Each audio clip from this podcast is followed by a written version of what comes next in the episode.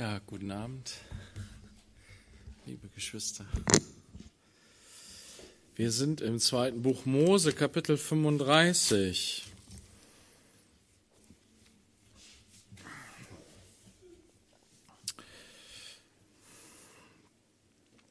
Es kommen jetzt Kapitel mit äh, ganz vielen Dingen, die wir schon mal gelesen, gehört haben. Und äh, insofern werden wir auch jetzt nicht auf alles Einzelne eingehen.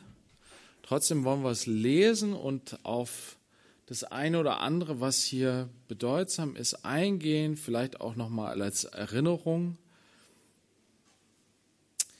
Der ganze Zusammenhang ist das, dass Gott sein Volk, dieses Volk, diese Nachkommenschaft, Abrahams, Isaaks und Jakobs, dass er mit ihnen, die er aus, dem, aus der Knechtschaft in Ägypten heraus befreit hat, dass er sie an den Berg Sinai geholt hat, um mit ihnen einen Bund zu schließen. Christus hat dich errettet, um mit dir einen Bund zu schließen. Das ist das, was wir heute Abend auch wieder feiern. Dies ist mein Leib, dies ist mein Blut des neuen Bundes. Das erinnert an 2. Mose 24, wo es heißt, dass Mose mit dem Volk Israel einen Bund schloss auf die zehn Worte und die Rechtsvorschriften, die er ihnen gegeben hatte, und dass er Stiere opfern ließ und gesagt hat, dies ist das Blut des Bundes, den Gott mit euch geschlossen hat. Das ist eine direkte Analogie. Jesus hat das sozusagen aufgegriffen und hat gesagt, die Verheißung des neuen Bundes, die durch Jeremia gegeben ist, heute, hier, tritt dieser neue Bund in Kraft und zwar durch mein Blut. Durch meine Hingabe am Kreuz. Das besiegelt diesen neuen Bund.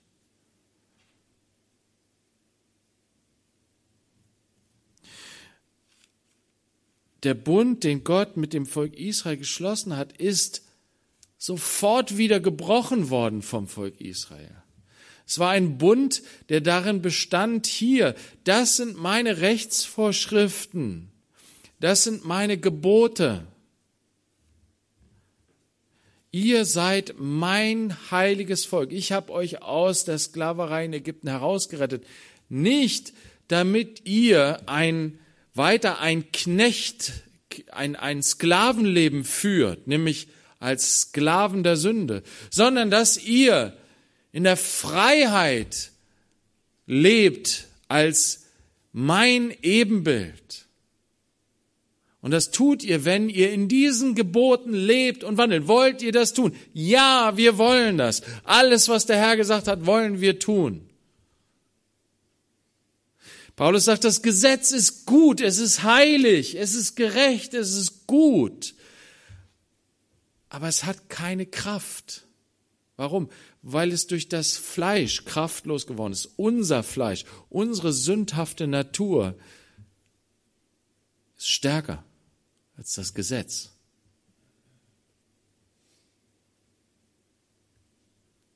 Aber Gott hat ein zweites Wort gesandt, das Evangelium, das Kraft hat, uns zu retten aus der Herrschaft der Sünde und uns frei zu machen von der Herrschaft der Sünde, so dass wir in den Geboten Gottes wandeln durch die Kraft seines Geistes, den er in uns gesandt hat. Das heißt nicht, dass wir perfekt sind, aber das heißt, dass Gott einen Bund geschlossen hat, nicht aufgrund unserer Werke, sondern aufgrund, allein aufgrund seiner Tat, aufgrund dessen, was er für uns getan hat, aufgrund dessen, dass er ein Leben in ähm, Jesus hat dieses Leben gelebt nach dem, nach der Ordnung, nach dem Gesetz Gottes. Er hat ein heiliges, gerechtes Leben geführt und hat dieses heilige, gerechte Leben am Kreuz von Golgatha für uns eingesetzt. Schenkt uns seine Gerechtigkeit, sodass wir heilig jetzt sind. Nicht durch das, was wir getan haben, sondern durch das, was er getan hat für uns.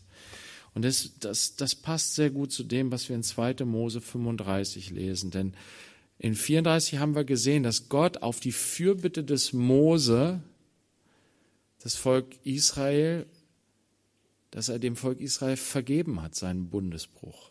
Ja, dass er den Bund noch einmal schließt, als ein prophetisches Zeichen darauf, ja, dass er einen neuen Bund bringen wird, einen neuen Bund stiften wird, die Menschen in einen neuen Bund hineinführt, die Sünder ruft, um mit ihm einen neuen Bund einzugehen. Und ja, für dieses, für dieses Volk, was diesen neuen Bund empfängt, gilt genau dasselbe wie für das Volk, was den alten Bund empfangen hat. Das Volk, was den alten Bund empfangen hat und in den alten Bund eingetreten ist, Gott hat Mose gezeigt, ich will in eurer Mitte wohnen. Und ich will, dass ihr mir eine Wohnung baut in eurer Mitte. Mittendrin will ich bei euch wohnen. In der Phase, wo Gott zornig war und das Volk verwerfen wollte, als Mose angefangen hat, Fürbitte zu tun für das Volk, hat Mose ein Zelt außerhalb des Lagers aufgeschlagen, wo man Gott begegnen konnte. Aber Gott sagt, jetzt wo ich den Bund neu geschlossen habe mit euch, möchte ich auch, dass mein ursprünglicher Plan durchgeführt wird, nämlich dass ich in eurer Mitte wohne. Und so sind all die Anweisungen, die Gott gegeben hat zum Bau des Heiligtums, nicht einfach verschütt gegangen, sondern sie werden hervorgeholt, wieder herausgeholt. Ja, so soll es geschehen, so wie ich es gesagt habe. Obwohl der Bundesbruch dazwischen gekommen ist, führt Gott seinen ursprünglichen Plan durch, in der Mitte seines Volkes zu wohnen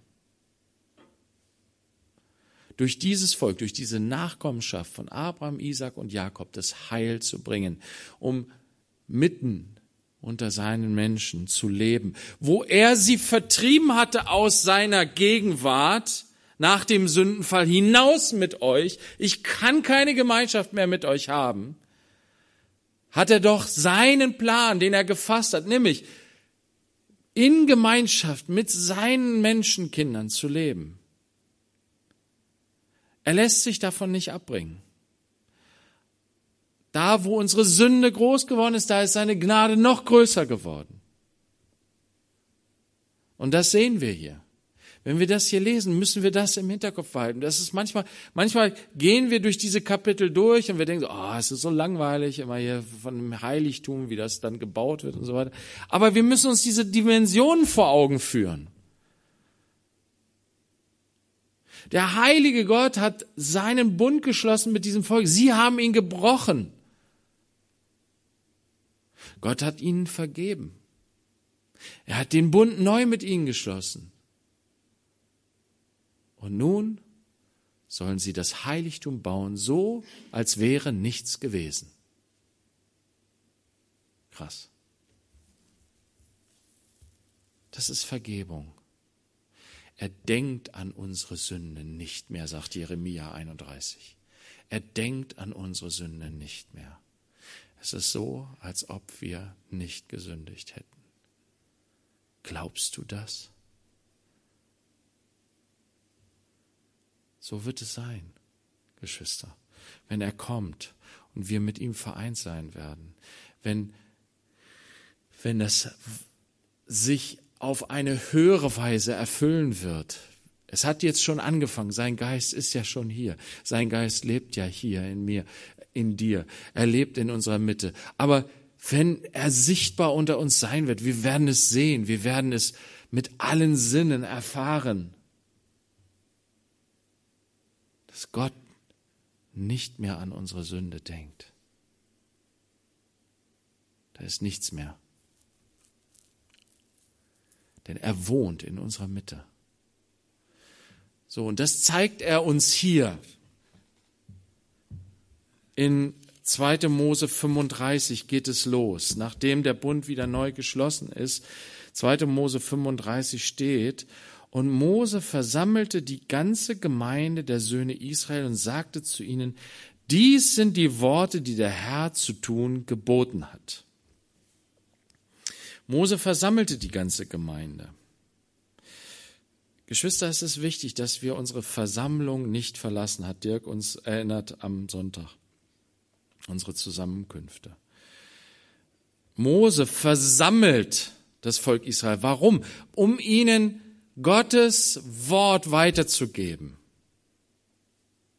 Und klar, wir haben alle möglichen, alle technischen Möglichkeiten, uns eine Predigt online anzuhören und dies und das. Geschwister, aber es ist immer noch etwas anderes, wenn wir das tun, was die, was das Volk Gottes von Anfang an getan hat, nämlich zusammenzukommen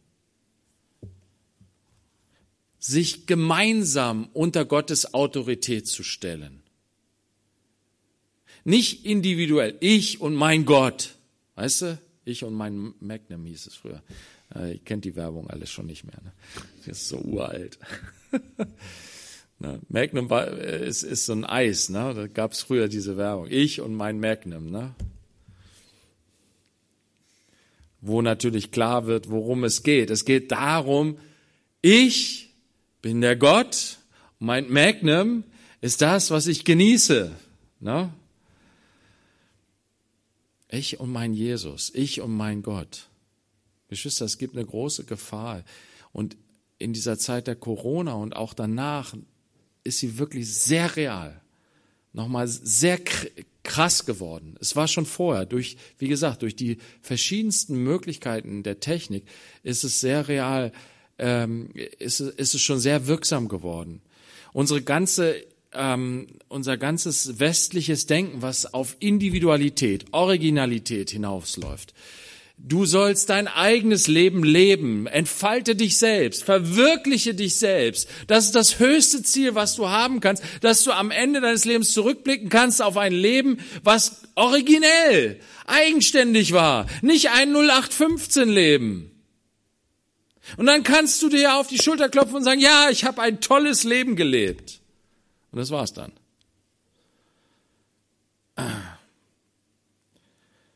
Wisst ihr, das, das ist nicht Gottes Sicht der Dinge. Gott hat uns berufen, er hat uns erlöst und hineingefügt in einen Leib.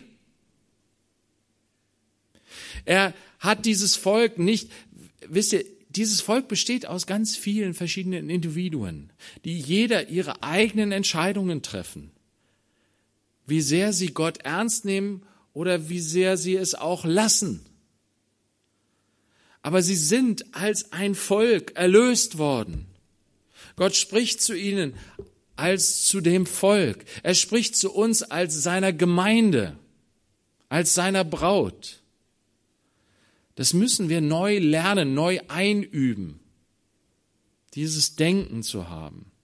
Ich bin nicht als Einzelkämpfer berufen, ich bin nicht als Einzelperson, nicht ich und mein Gott, sondern unser Gott, unser Vater im Himmel. Das lehrt uns Jesus. Wie sollst du beten? Unser Vater im Himmel, nicht mein Vater im Himmel. Unser Vater. Warum unser? Weil wir zusammen beten. Weil wir zusammenkommen. Weil es nicht nur mein personal Jesus ist, mein persönlicher Gott, sondern unser. Ich bastel mir nicht meinen eigenen Gott. Genau das ist das Gebot, was gebrochen ist, wenn wir unser eigenes Bild von Gott machen. Sondern wir stellen uns gemeinsam unter das Wort Gottes und lassen uns das Wort Gottes sagen und lernen daraus. Nehmen das an, teilen das miteinander, teilen das miteinander. Essen, trinken, das eine Brot, den einen Saft. Wir teilen das.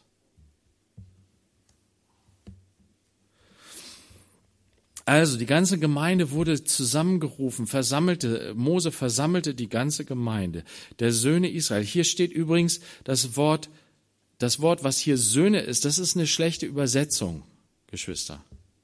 Das sehen wir in Vers 29. Die Söhne Israel, alle Männer und Frauen. Das Wort Söhne beinhaltet immer männliche und weibliche oder in den allermeisten Fällen. Ne? Es gibt natürlich auch Gruppen, wo es nur Männer sind. Ne? Aber in den allermeisten Fällen, und hier, wenn es von dem Volk Israel die Rede ist, sind es natürlich die Männer und Frauen. Also es sind die Kinder Israel. Die Nachkommen Israels, wenn du so willst. Die Frauen und Männer, die zum Volk Israel gehören. Und er sagte zu ihnen, dies sind die Worte, die der Herr zu tun geboten hat. Guck mal, ich will nur sagen, die Entwicklung im Judentum zur Zeit Jesu war nicht göttlich. Dass Jesus aufgefallen ist als ein Rabbi, der sowohl Männer als auch Frauen lehrte, das war eigentlich normal. Mose hat das Volk Israel zusammengerufen, die Männer und die Frauen, um ihnen das Wort Gottes weiterzugeben. Das liest du auch nachher bei Nehemia, dabei, äh, als die das Wort Gottes gepredigt, da waren auch die Männer und die Frauen, die Kinder waren auch dabei. Das war nichts Besonderes, dass Jesus das gemacht hat. Es war in seiner Zeit besonders. Ja, da sollten nur die frommen, gut ausgebildeten Jungs, die ordentlich durch die Synagogenschule, durch die, durch die, na, in, in der Schule gewesen sind und ordentlich das Gesetz gelernt hatten, die durften dann zu einem Rabbi gehen. Teilweise, heute ist es ja auch immer noch so im orthodoxen Judentum. Das ist aber nicht das Wort Gottes. Nicht von Anfang an. Nein, Jesus hatte recht. Das Wort Gottes soll gepredigt werden. Männern und Frauen und Kindern. Und er sagte zu ihnen, dies sind die Worte, die der Herr zu tun geboten hat. Jetzt wird's interessant. Womit fängt Mose an, als er ihnen das weitergibt, was Gott ihm auf dem Berg gezeigt hat und gelehrt hat und ihnen gesagt hat? Womit fängt er an? Er fängt mit dem an, was Gott ihm zuletzt gesagt hat. Er fängt mit dem an, was Gott ihm zuletzt gesagt hat. Was hat er ihm zuletzt gesagt? damit Moses auch ja nicht vergisst, achtet auf den Sabbat. Womit fängt also die Arbeitsanweisung Gottes an? Mit dem Sabbat. Bevor du anfängst zu arbeiten, halt, stopp. In der Ruhe liegt die Kraft. Bevor du loslegst, ja, ich will was für den Herrn tun, stopp. Setz dich hin empfange vom Herrn. Höre auf ihn. Lass dich erst richtig ausrichten. Sechs Tage soll man seine Arbeit verrichten, aber den siebten Tag sollt ihr heilig halten. Er sei euch ein ganz feierlicher Sabbat für den Herrn. Guck mal, mit welcher Betonung Gott das hier sagt. Mose sagt es. Mose sagt ja. Mose spricht hier ja. Aber er gibt die Worte des Herrn weiter.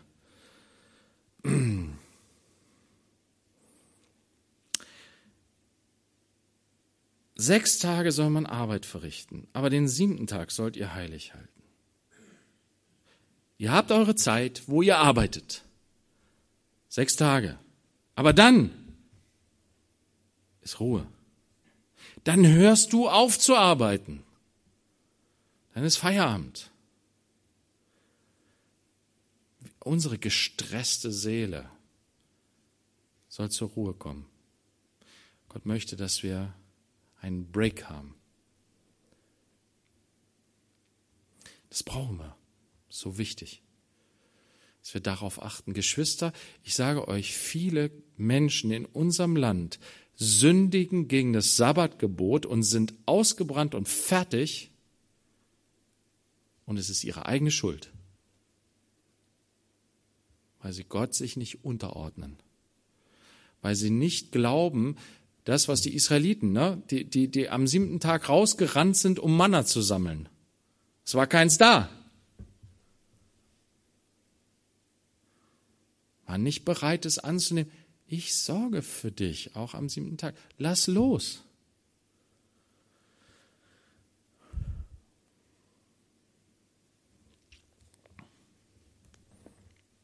Wir, wir sündigen auch dagegen, weil wir denken, wir sind unersetzlich.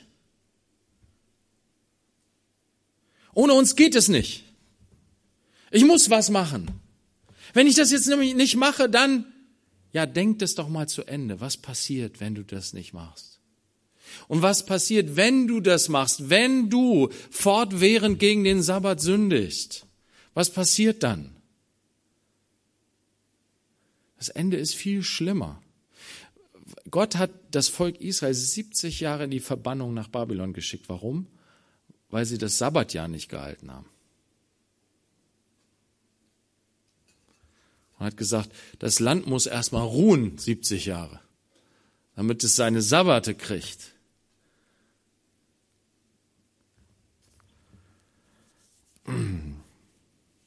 Versteht mich nicht falsch. Wir sind hier keine Gemeinde, die das Gesetz lehren. Wir sind als, ähm, als diejenigen, die ähm, nach Christus leben. Der Sabbat hat sich in Christus erfüllt.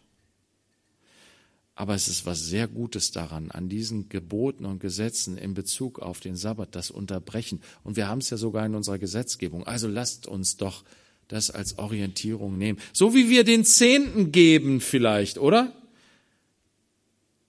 Ist uns auch nicht. Wir leben nicht mehr im Gesetz. Wir sind frei. Gott hat einen fröhlichen Geber lieb, der freiwillig das gibt, was Gott ihm aufs Herz legt, wozu er Freiheit und Freude dazu hat. Und wenn es 50 Prozent ist, wie bei Zachäus, Halleluja!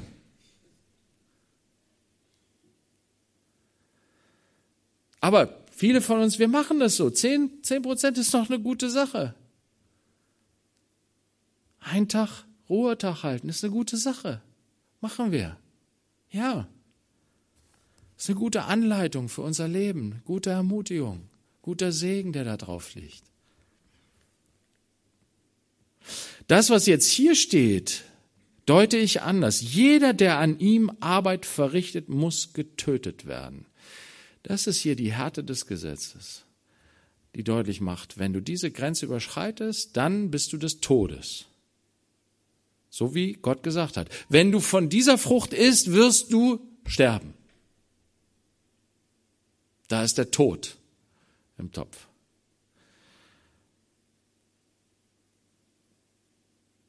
In Christus hat sich der Sabbat erfüllt.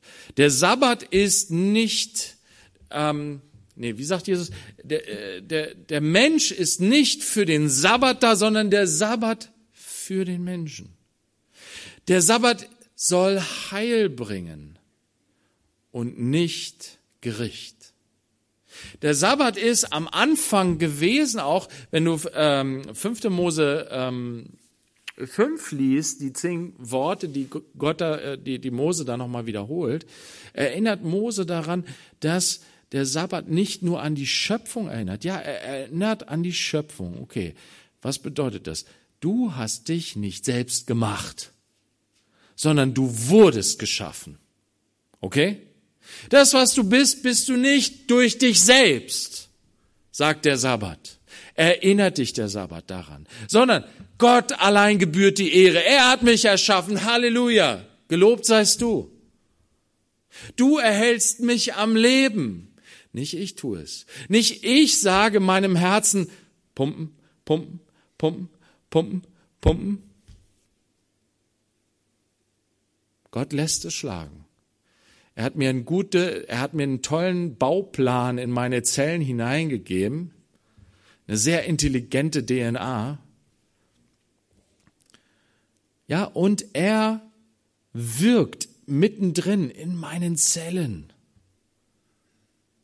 und lässt mich leben, hält meine Zellen zusammen. Er ist die Kraft dahinter, hinter all dem, was in dieser Welt ist, in dem Natürlichen. Und daran erinnert der Sabbat. Es ist ein heiliger Tag, wo du zurückdenkst daran, ich bin geschaffen. Gott hat mich geschaffen. Psalm 139, du hast mich gesehen noch als ich im Mutterleib war. Na, toller Psalm, darüber nachzudenken. Über sein, dass, dass, dass, dass man ein Geschöpf Gottes ist. Aber wisst ihr, es gilt auch, der Sabbat ist nicht nur ein Zeichen für die Schöpfung am Anfang, sondern der Sabbat ist auch ein Zeichen der Erlösung. Wie gesagt, Mose weist in 5. Mose 5 darauf hin, dass der Sabbat ein Tag ist, der uns erinnert an die Befreiung aus Ägypten. Denn an dem Tag des Sabbats sind die Sklaven frei. Sie müssen nicht das tun, was ihre Herren sagen.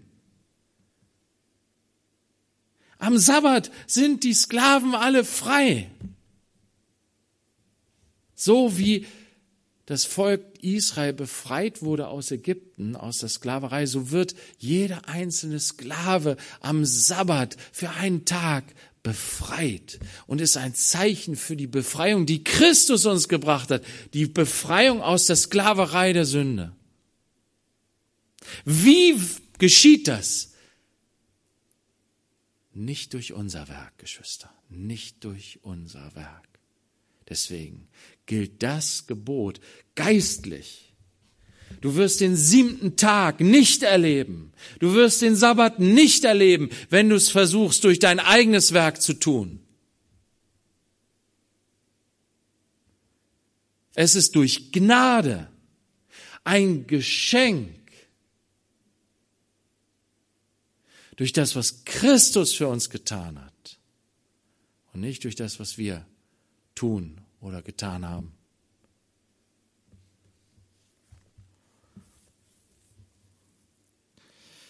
Ihr dürft am Sabbattag in all euren Wohnsitzen kein Feuer anzünden.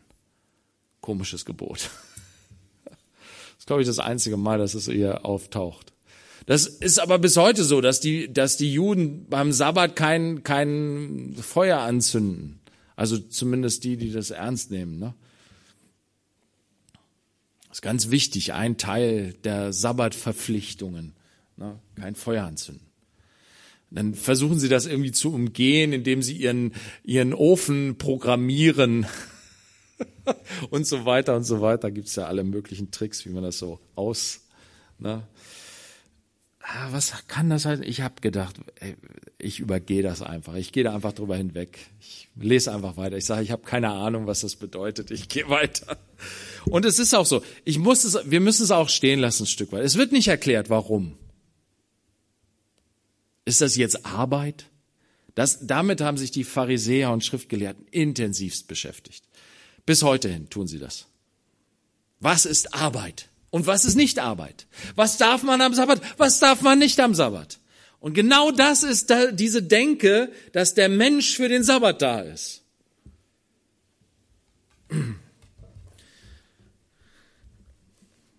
Was könnte das bedeuten? Ich, ich deute es, wie gesagt, auf Christus hin. Ich deute es auf die Erlösung in Christus hin.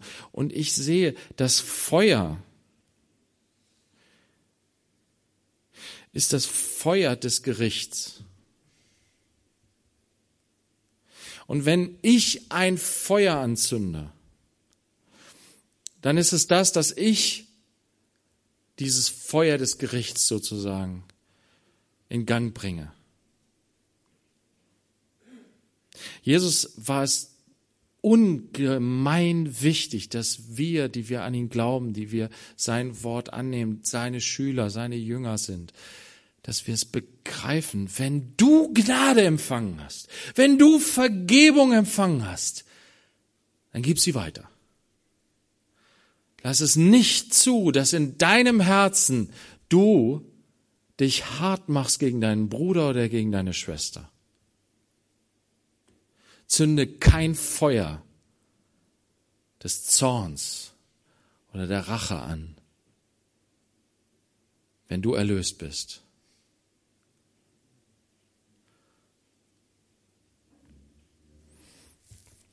Wir gehen weiter. Es ist auch schon so spät. Ich wollte ja eigentlich ganz viel machen. Jetzt hat mich das alles hier so aufgehalten. Nein, das war sehr gut. Weiter sagte Mose zur ganzen Gemeinde der Söhne Israel, dies ist es, was der Herr geboten hat. Nehmt aus euren Besitz ein Hebopfer für den Herrn. Jeder, dessen Herz willig ist, soll es herbeibringen. Das Hebopfer für den Herrn. Gold, Silber, Bronze, Violette und roten Purpur, Karmesinstoff, Byssus und Ziegenhaar, rot gefärbte Widderfelle, Häute von Delfin und Akazienholz. Öl für den Leuchter, Balsamöle für das Salböl und für das wohlriechende Räucherwerk und Onyxsteine und andere Edelsteine zum Besatz für das Ephod und die Brusttasche. Ephod ist der Priesterschutz.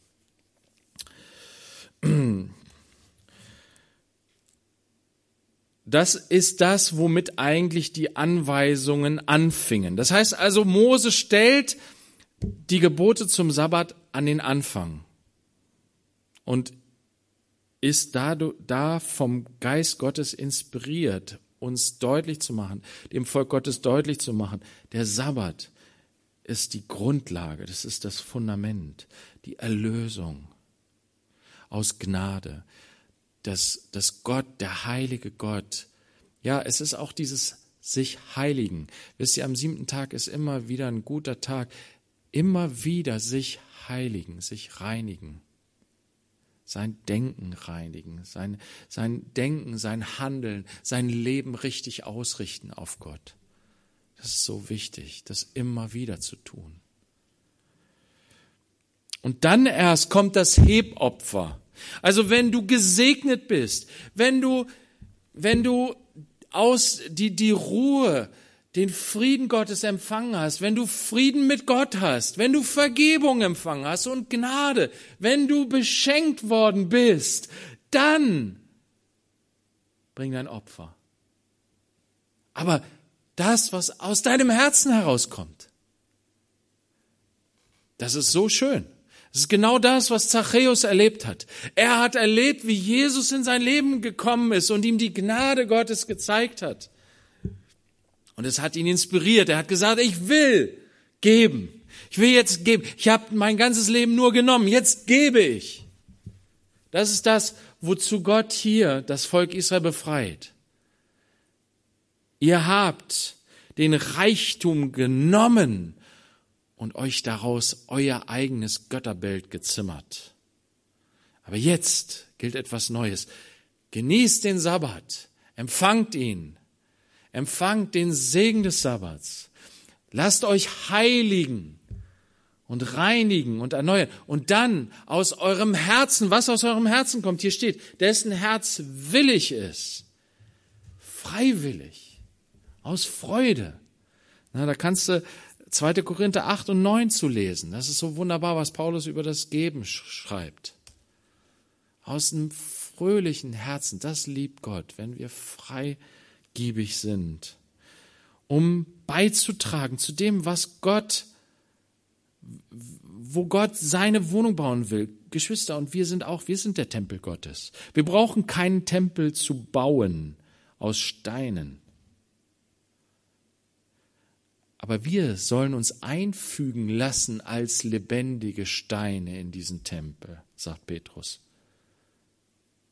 Wenn du also den Tempel Gottes mitbauen willst, dann mach es wie die Mazedonier, von denen Paulus schreibt in 2. Korinther 8. Er sagt, sie waren willig, zuerst sich selbst dem Herrn zu geben und dann auch ihre Gaben zu bringen. Gib dich selbst dem Herrn. Und dann in Freude, gib das, was er dir gegeben hat, wozu du Freude und Freiheit hast, gib das weiter um den Tempel aufzubauen. Wisst ihr, die, über die Urgemeinde heißt es, sie hatten alles gemeinsam. Sie haben nicht hin und her gesagt, naja, das ist, na, wenn jemand Not hatte, dann haben sie sich gegenseitig geholfen. Sie hatten Freiheit, große Freiheit und Freude darin zu geben. Das hat der Heilige Geist bewirkt in ihnen. So wollte das Gott auch hier in seinem Volk haben.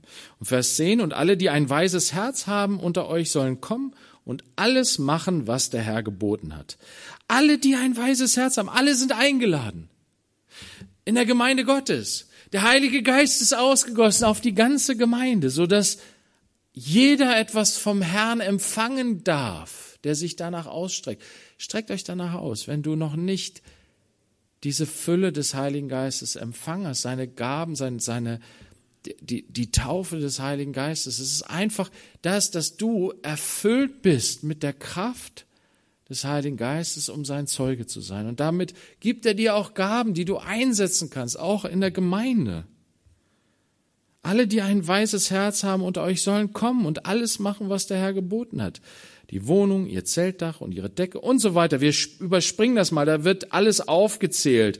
Die, die, das ganze Bild von diesem Heiligtum entsteht dann nochmal vor unseren Augen ne, mit dem Zelt und dem Allerheiligsten und den Geräten, die da drin sind, die Lade und dann das, was im Heiligen, Heiligen, Heiligsten steht, dann die Vorhänge und der Vorhof mit dem Brandopfer und Räucheropfer und all das. Dann aber auch am Schluss die ähm, Kleider für die Priester. Vers 20, darauf ging die ganze Gemeinde der Söhne Israel von Mose fort. Dann kamen sie, jeder, den sein Herz willig machte, und jeder, dessen Geist ihn antrieb, brachte das Hebopfer des Herrn zur Arbeit am Zelt der Begegnung und für den ganzen Dienst darin und für die heiligen Kleider. Guck mal, dessen Geist ihn antrieb, nicht dessen Vorgesetzter ihn antrieb, nicht dessen Ältester ihn antrieb. Das ist wahres Geben, das ist wahre Freiheit, die Freiheit der Kinder Gottes. Wenn wir nicht von vorne ne, als, als Gemeindeleitung der Gemeinde sagen müssen, ihr müsst aber mehr geben hier. Ich bin so dankbar, dass wir das so leben können. Ich bin dankbar, dass ich das in dieser Gemeinde so kennenlernen durfte, dass nicht übers Geben so viel geredet wurde, sondern dass das im Hintergrund stand, ganz im Hintergrund. Ja, wenn Gottes Wort es erwähnt, ja, dann sage ich auch was dazu. Aber sonst nicht. Und versorgt Gott uns? Ja. Schenkt er Freiheit und Freude zum Geben? Ja. Sogar mehr, als ich mir das vorstellen konnte. Also, lasst uns darin weiterbleiben. So kamen die Männer mit den Frauen. Jeder, dessen Herz willig war, brachte Spangen, Ohrringe, Siegelringe und Halsketten, allerlei goldene Schmucksachen. Ja, jeder, der dem Herrn ein Schwingopfer an Gold darbrachte. Und jeder, bei dem sich violetter und roter Purpur vorfand, auch etwa Karmesinstoff oder Byssus, Ziegenhaar, rot gefärbte Widderfelle oder Häute von Delfinen, brachte es herbei. Jeder, der ein Hebopfer an Silber und oder Bronze entrichten wollte, brachte das Hebopfer des Herrn herbei. Und jeder, bei dem sich Akazienholz für irgendeine Arbeit am Bau des Heiligtums vorfand, brachte es. Ferner spann jede Frau, die ein weißes Herz hatte, mit ihren Händen und brachte das Gesponnene, den violetten und roten Purpur, den Karmesinstoff und den Byssus. Warum haben die Männer das nicht gemacht? Weiß nicht, können sie nicht. Weiß nicht, die Männer können nicht spinnen. Alle Frauen, die ihr Herz mit Weisheit dazu trieb, spannen das Ziegenhaar. Ja, es gibt besondere Fähigkeiten und Fertigkeiten, die Männer anderen Männern zeigen und weitergeben, für die sich hauptsächlich Männer interessieren. Es gibt andere Dinge, für die sich hauptsächlich Frauen interessieren, die von Frauen weitergegeben werden. Und uns wird gesagt, das ist böse, das ist was Schlimmes. Nein, wir müssen das alles tauschen und alle müssen alles tun.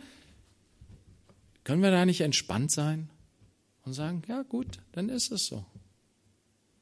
Solange die Freiheit auch da ist, es ist ja kein Gesetz von Gott, dass die Männer nicht spinnen dürfen. Das gibt's nicht. Es gibt dieses Gesetz nicht. Männer dürfen keine Handarbeit machen. Keine Männer dürfen, äh, die Männer dürfen nicht spinnen. Es gibt kein Gesetz, was das sagt. Das ist eine Lüge. Ja, Männer dürfen das. Es ist gut. Es ist gut, auch Männern Handarbeit zu zeigen. Warum nicht? Ist nichts Schlimmes dran.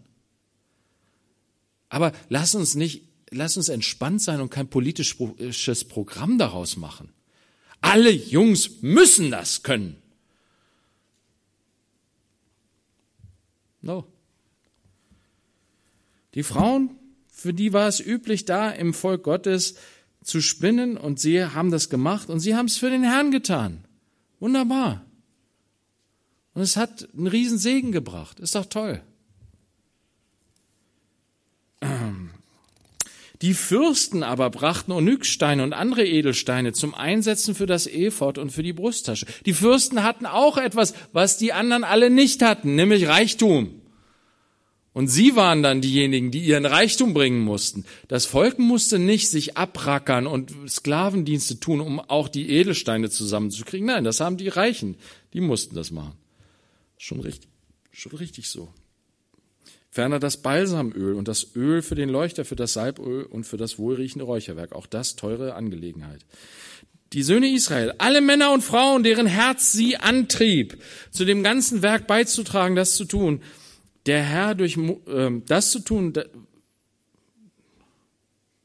nein, zu dem ganzen Werk beizutragen, das zu tun, der Herr durch Mose geboten hatte, brachten dem Herrn eine freiwillige, das wird so oft betont hier, Freiwillige Gabe. Kein Zwang. Freiwillig. Und guckt mal, wie weit diese Freiwilligkeit ging. Da machen wir nur, zum Schluss mache ich hier nur einen kurzen Sprung in Vers, ähm, äh, Vers 3 von Kapitel 36. Und sie nahmen von Mose das ganze Hebopfer entgegen, das die Söhne Israel für die Arbeit am Bau des Heiligtums gebracht hatten, um ihn auszuführen. Das sind die Werkmeister, von denen werden wir nächstes Mal hören. Diese aber brachten ihm immer noch freiwillige Gaben, morgen für morgen.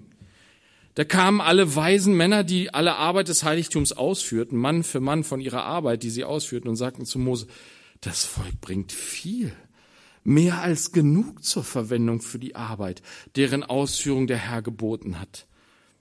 Da gab, der Mo, gab Mose Befehl und man ließ im Lager den Ruf ergehen, niemand soll mehr eine Arbeit für das Hebopfer des Heiligtums anfertigen. Und so hörte das Volk auf, noch mehr zu bringen. Und alle Spenden reichten ihnen aus, um die Arbeit zu tun, so dass noch etwas übrig blieb. Wie gesagt, wir erleben das als Gemeinde so.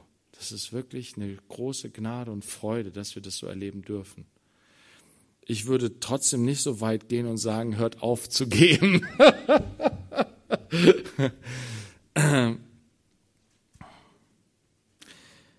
Aber ist es nicht wunderbar, dass Gott versorgt?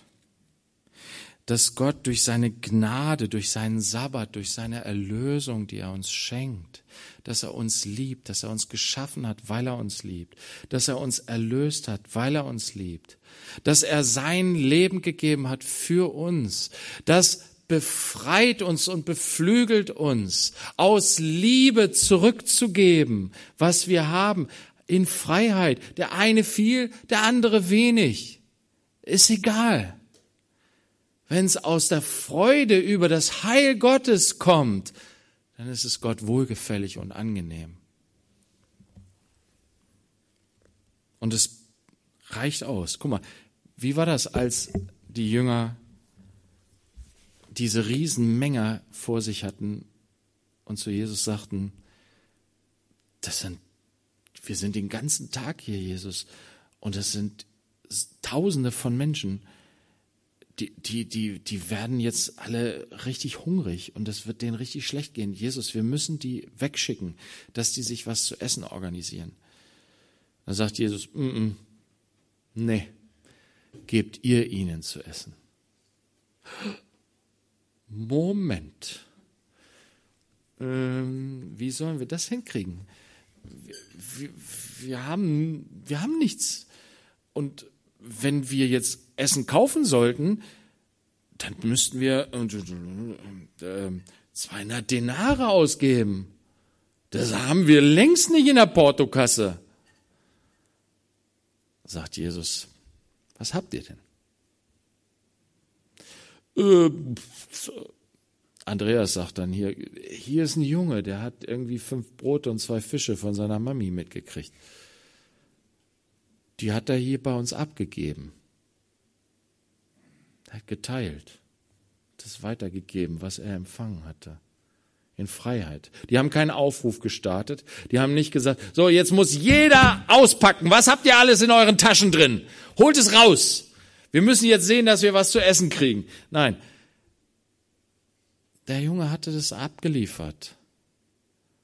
Und das war das Einzige, was sie hatten. Und dann sagt Jesus, lass sie sich mal hinsetzen. Und dann nahm er das kleine bisschen, was da war, und sagte, danke Vater. Brach es in Stücke. Ja, und da kommt das Abendmahl her. Ne? Brach es in Stücke und verteilte es und es reichte für alle und war mehr als genug. Dies ist mein Leib, der für euch gegeben ist. Es reicht für alle und sogar noch mehr. Mehr als genug. Lass uns das Abendmahl zusammen feiern.